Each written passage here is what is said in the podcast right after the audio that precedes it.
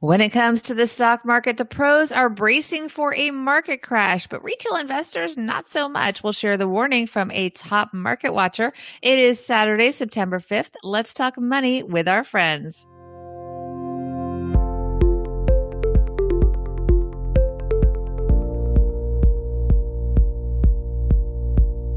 Welcome to the Money with Friends podcast. I am certified financial planner, Bobbi Rebell host of the Financial Grown Up podcast, coming to you from my very grown up kitchen in New York City. And coming to you from my mom's half finished basement in East Lansing, Michigan, right now, uh, where we're making Stacking Benjamins episodes. I'm Joe Saul-Sehy. This is the Money News Show that includes commentary on recent headlines and stories with thought leaders from across the financial landscape. We break those stories down into what matters to you, our friends, and we leave you with a takeaway to make it your own. Uh, today's show is brought to you by Tiller Money. If you are hanging out with us, head to tillerhq.com forward slash MWF. And not only will you be able to optimize your financial life in Google Sheets or Microsoft Excel with fast automatic transaction imports, easy templates, and a free 30 day trial, but you can also use our link and tell them that we sent you. Head to tillerhq.com forward slash MWF. We're doing this live as usual. I've already had a little bit of internet wonkiness, Bobbi. So we're going we're to make it through though, because the markets are also getting wonky. This thing does not go down. I think there's some young investors who think the market just doesn't go down. It goes up all the time. Well, it did go down um, last spring and it was kind of scary. And so it just shows people have very short memories. Very I, short. I, think so. Which which could uh, I don't know when the other shoe finally drops that might end up being ugly. Let's talk about how people are getting ready. But first, let's see which one of our friends is going to help us kick off today's discussion. This is Tim from the Faith and Finances podcast. Headlines ripped from the financial press only at Money with Friends. And you know, people are getting ready. You say that, but apparently people are not. So this headline, I think, comes to us from Market Watch. It is by Shawn Langlois, which I always mispronounce. So I apologize. The pros are getting ready for a market crash. Retail investors, not so much. Top economist warns. And the story starts actually with a quote um, from Mohamed El-Erian. A large market correction, should one materialize, would encourage more professional selling that could overwhelm the buy the dip retail investor. That's Mohamed El-Erian, Alliance's Allianz's chief economic advisor, explaining in an op ed for the Financial Times how action in the options pits should be taken as a warning by retail investors who have been cashing in on the stock market's relentless push higher in recent months. And the quote is, quote, the seemingly endless rally gives the impression that prices are endorsed and supported by the entire professional investment community, he said. After all, despite the vocal concerns over valuations having split away from underlying corporate and economic fundamentals, few fund managers have been willing to challenge the market by placing outright shorts. However, quote, sophisticated investors are expressing their cautious views with the use of derivatives. And El-Erian says the mom and pop types should take note. It's hard to overstate the extent of today's risk taking in U.S. financial markets, he wrote, pointing to the explosive moves in a small number of high flyers such as Apple, Tesla, and Amazon. Much of this could be seen as market deepening were it not for one troubling fact corporate and economic fundamentals have yet to reflect a sustained and convincing recovery from COVID related damage, he said. The rebound in consumption is slowing. Initial jobless claims are back to the 1 million level for a second straight week. Bankruptcies are rising. And according to El-Erian, it's looking like these short term disruptions are about to become long term scars. Rather than a well thought out bet on the future, stocks reflect many investors' resolute faith in a consistently favorable and predictable liquidity environment, he wrote. It's a backdrop anchored by reliable stimulus from central banks. And what he's saying there, Bobbi, is that because of the fact that we've got so much money printing going on, it it the investors are just saying, "Hey, the government's got our back, man. There's more and more money coming out, so we're good. Things are things are going to be good." It turns out, uh, professionals looking at the options environment say, mm, maybe not so much. Right. And he goes on to talk about the fact that there's a lot of FOMO going on, fear of missing out among retail investors, which is probably valid because who wants to hear about your neighbors making so much money in the stock market and you pulled your money out, let's say in March? I mean, I know you say people seem to have forgotten about that. I remember it. I thought it was really scary. And I think that I'm pretty good emotionally. And we talked about it on this show that I wasn't as risk averse as I, I'm sorry, I wasn't as risk tolerant as I had thought I was as I get, you know, it, yeah. I, uh, well, I'm in middle, I'm in middle age now, so retirement not imminent, but it's it's out there, and it it gave me pause. And so I think if we're honest with it, ourselves very often even though we can talk about we've got people in our audience here we're recording this live talking about the fact that individual investors should stick to their plan and stay the course absolutely but we're also human and so i think it's important to be honest with yourself you've got this you know are you putting more money into the market because of fomo and it's not necessarily sell or don't sell, it's what can you do to mitigate your risk is what I think this article is saying that that these there's not a lot of there's it's not so much about shorting the market where you can really get killed. It's about maybe using the derivatives market to put out whatever products are appropriate. And um, it's early in the morning where we're recording this, so I don't want to misspeak. Um, but you know, whatever options or put calls you can you can put out to um, to basically protect yourself and give yourself some well, cushion. Yeah, and there's and there's a reason why uh, uh, uh I roll my eyes at this a little bit because pros pros have different motivations than than you and I do. You and I are looking for a single goal that's a long term goal that we're trying to reach with our money, right? Maybe two or three goals that we're trying to reach.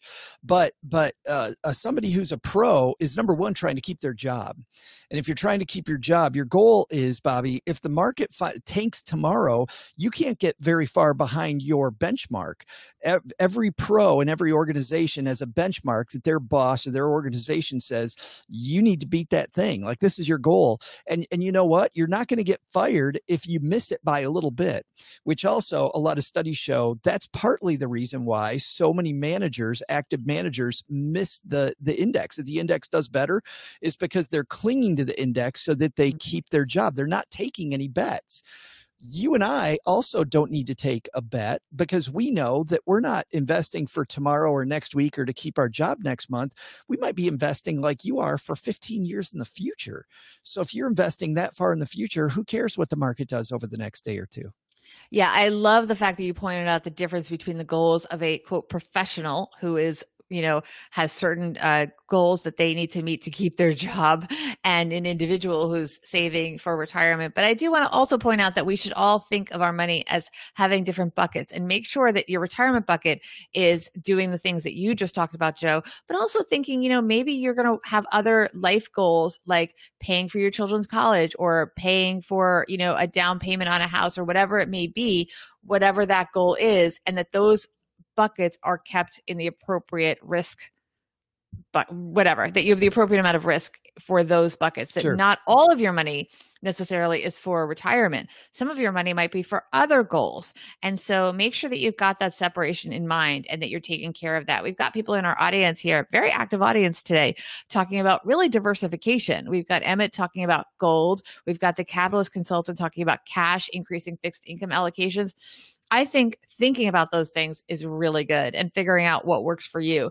You don't have to be 100% invested in a passive index fund. No, but here's but but but, but here's the problem with prepping for a cash. And I love the stuff that Shawn Langlois and, and, and we use his pieces. I swear, I feel like once a week. Uh, Shawn writes such good stuff, but but he also has to write a headline that sells, and the mm-hmm. headline that sells here is "Should I be worried?" Right? Should should I be worried about where the market goes? Is there something I should be doing? Should I be making one of these moves that people are talking about as we record this?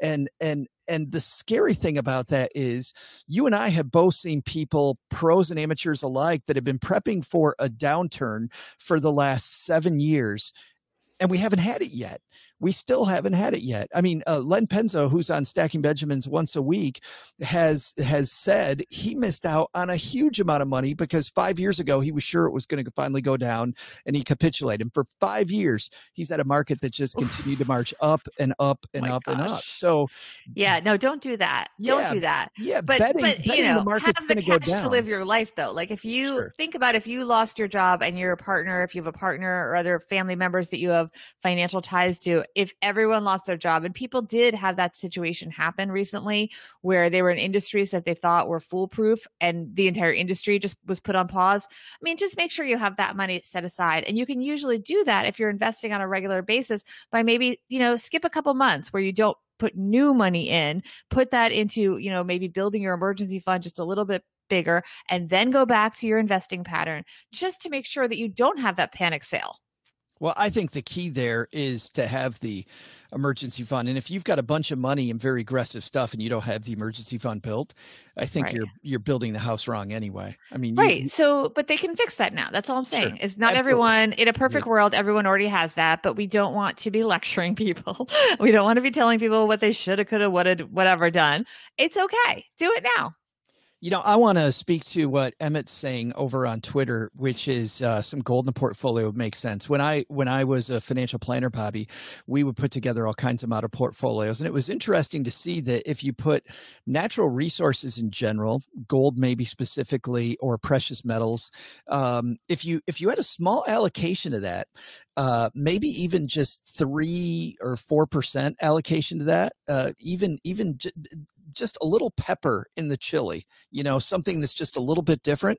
What we found was that it it uh, slowed believe it or not it slowed volatility in the portfolio. Even though gold on a daily basis can be a lot more volatile and for weird reasons than the stock market can it is so different than the stock market that it really calmed down a portfolio without killing it. I mean, if, if you go 30% or 40% gold, horrible idea. Just gold moves for such weird reasons and in such strange times that it doesn't doesn't make sense to have a lot of it. But to have just a little bit in a, in a portfolio really really was interesting to see how it would calm down your results even though it could be volatile on its own.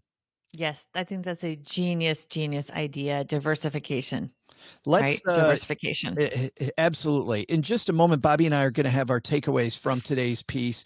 But uh, before we do that, just want to say a big thanks people that have used Tiller to manage their expenses. You know, uh, Microsoft Money is coming back. And I know there's a bunch of older money geeks that are super excited about that. And there's a bunch of younger money geeks that probably should be excited about that because money nerds rejoiced when Microsoft decided to turn this back on. Now they're going to use Excel as their backdrop. And Tiller Money said that's super cool, to put it technically, because of the fact that now Tiller will interface with Microsoft Money. So, how does that work? You now have Microsoft Money as your template. You can change the template however you want. Tiller will automatically put put your transactions from all your different places, whether it's money you owe, savings that you have, put them all into Microsoft Excel for you. And then you can personalize it however the heck you want. So whether you're using Google Sheets, using Excel, using Microsoft Money, just using one of the Tiller templates that are out there, head to tillerhq.com forward slash MWF. You can kick the tires for 30 days, see how much you like it. And if you do like it and used our link, they'll send you a thank you when you subscribe. So big thanks to people who've used our link when they've used Tiller. Bobbi, what is our takeaway from uh, this discussion? So this line rings true. We didn't really emphasize this so much in the show, so I'm glad I get to bring it up now. Um, quote: Much of this could be seen as market deep market deepening, were it not for one troubling fact: corporate and economic fundamentals have yet to reflect a sustained and convincing recovery from COVID-related damage. So I do want people to think about that. If it's long-term retirement investing, you know, absolutely stick with your plan. Um, but you know, look, if you have all the buckets, all your life savings in, let's say, an index fund, um, you could think about maybe some kind of asset reallocation. Maybe consider if it's a substantial amount of money, if it's your entire life savings, maybe see a professional and put up some risk mitig- mitigators in there, like options, so that you do have some protection on the downside if you've got your life savings in the market and you're going to get um, nervous because let's face it, an index fund is not diversification. And I just want people to understand that. It doesn't mean you have to make radical moves. Just understand If all of your money is in an S&P 500 index fund, it is not diversified. And um, just think about it. Think about it. You know, it is interesting because I think that it's, but to your point, Bobbi, it's not about the markets, it's about you, right? And so, yeah. while these ideas of 100% stock um, historically over long periods of time are fantastic ideas, if you can't withstand that roller coaster ride and you're going to worry about your money all the time, it's not about what the market does. It's about it's about your this yeah. money the fuel for your goal. so don't don't do that if you can't withstand the ride that said i think my big takeaway Bobbi, is on the other end realize why pros are getting ready pros have different motivation than you do your goal is to reach a certain goal and to pull your money out what the market does over the short based on what the market does over the short term for a goal that's 15 years away doesn't make any sense look at any chart and it will show you that even though the mr market will go up and down quite a bit over the short run, over long periods of time 10, 15, 20 years you're going to be much further ahead. So just ignore whatever's going on in the next two weeks, three weeks, six weeks and focus on that long term goal and what assets have got you there. And I think that also pulls you through this instead of, you know, worrying about the fact that the pros are starting to build some defenses. I think that's such an important point. Your goals are not the same goals as a pro who's managing to the quarter or to the year and against an index. So that that's something really important to to think about. And like I said, I learned in March. I mean, people a lot of people forgot the market really took a dive. I had issues. I I got really scared. I got really scared. I'm just being honest.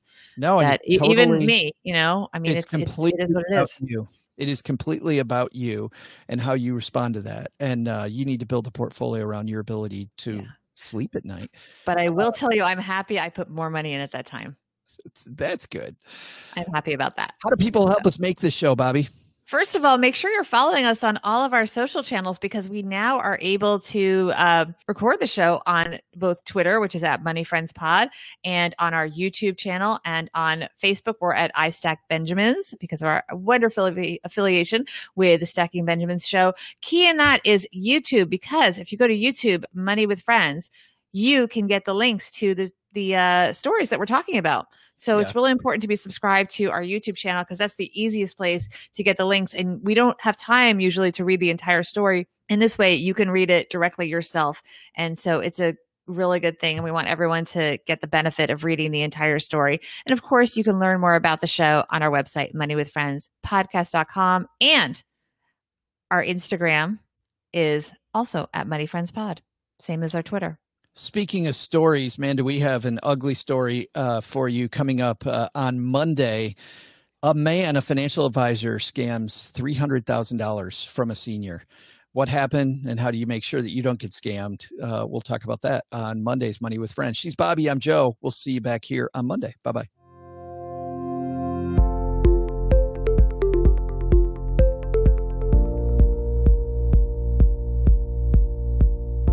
This show's created and hosted by us, Joe Saul-Sehy and Bobbi Rebell, and it's edited and produced by Ashley Wall. Money with Friends is a product of Money with Friends LLC, copyright 2020. For a list of the thought leaders who appear on the podcast and links to the stories discussed, head to our website, moneywithfriendspodcast.com. You can also check out our schedule for upcoming recording sessions so you can join us and be part of the show. Also, be sure to follow us on social media at Money Friends Pod on both Instagram and Twitter. Look out for our polls and quizzes. You could get a shout out on the show. We're well worth following, we promise. As with anything, remember you shouldn't take advice from any of us or or any other videos or podcasts without first talking to your financial advisor. These people on this episode, they're here for your and their entertainment purposes only. I'm Bobbi. I'm Joe. We'll see you here back next time with another episode of Money with Friends.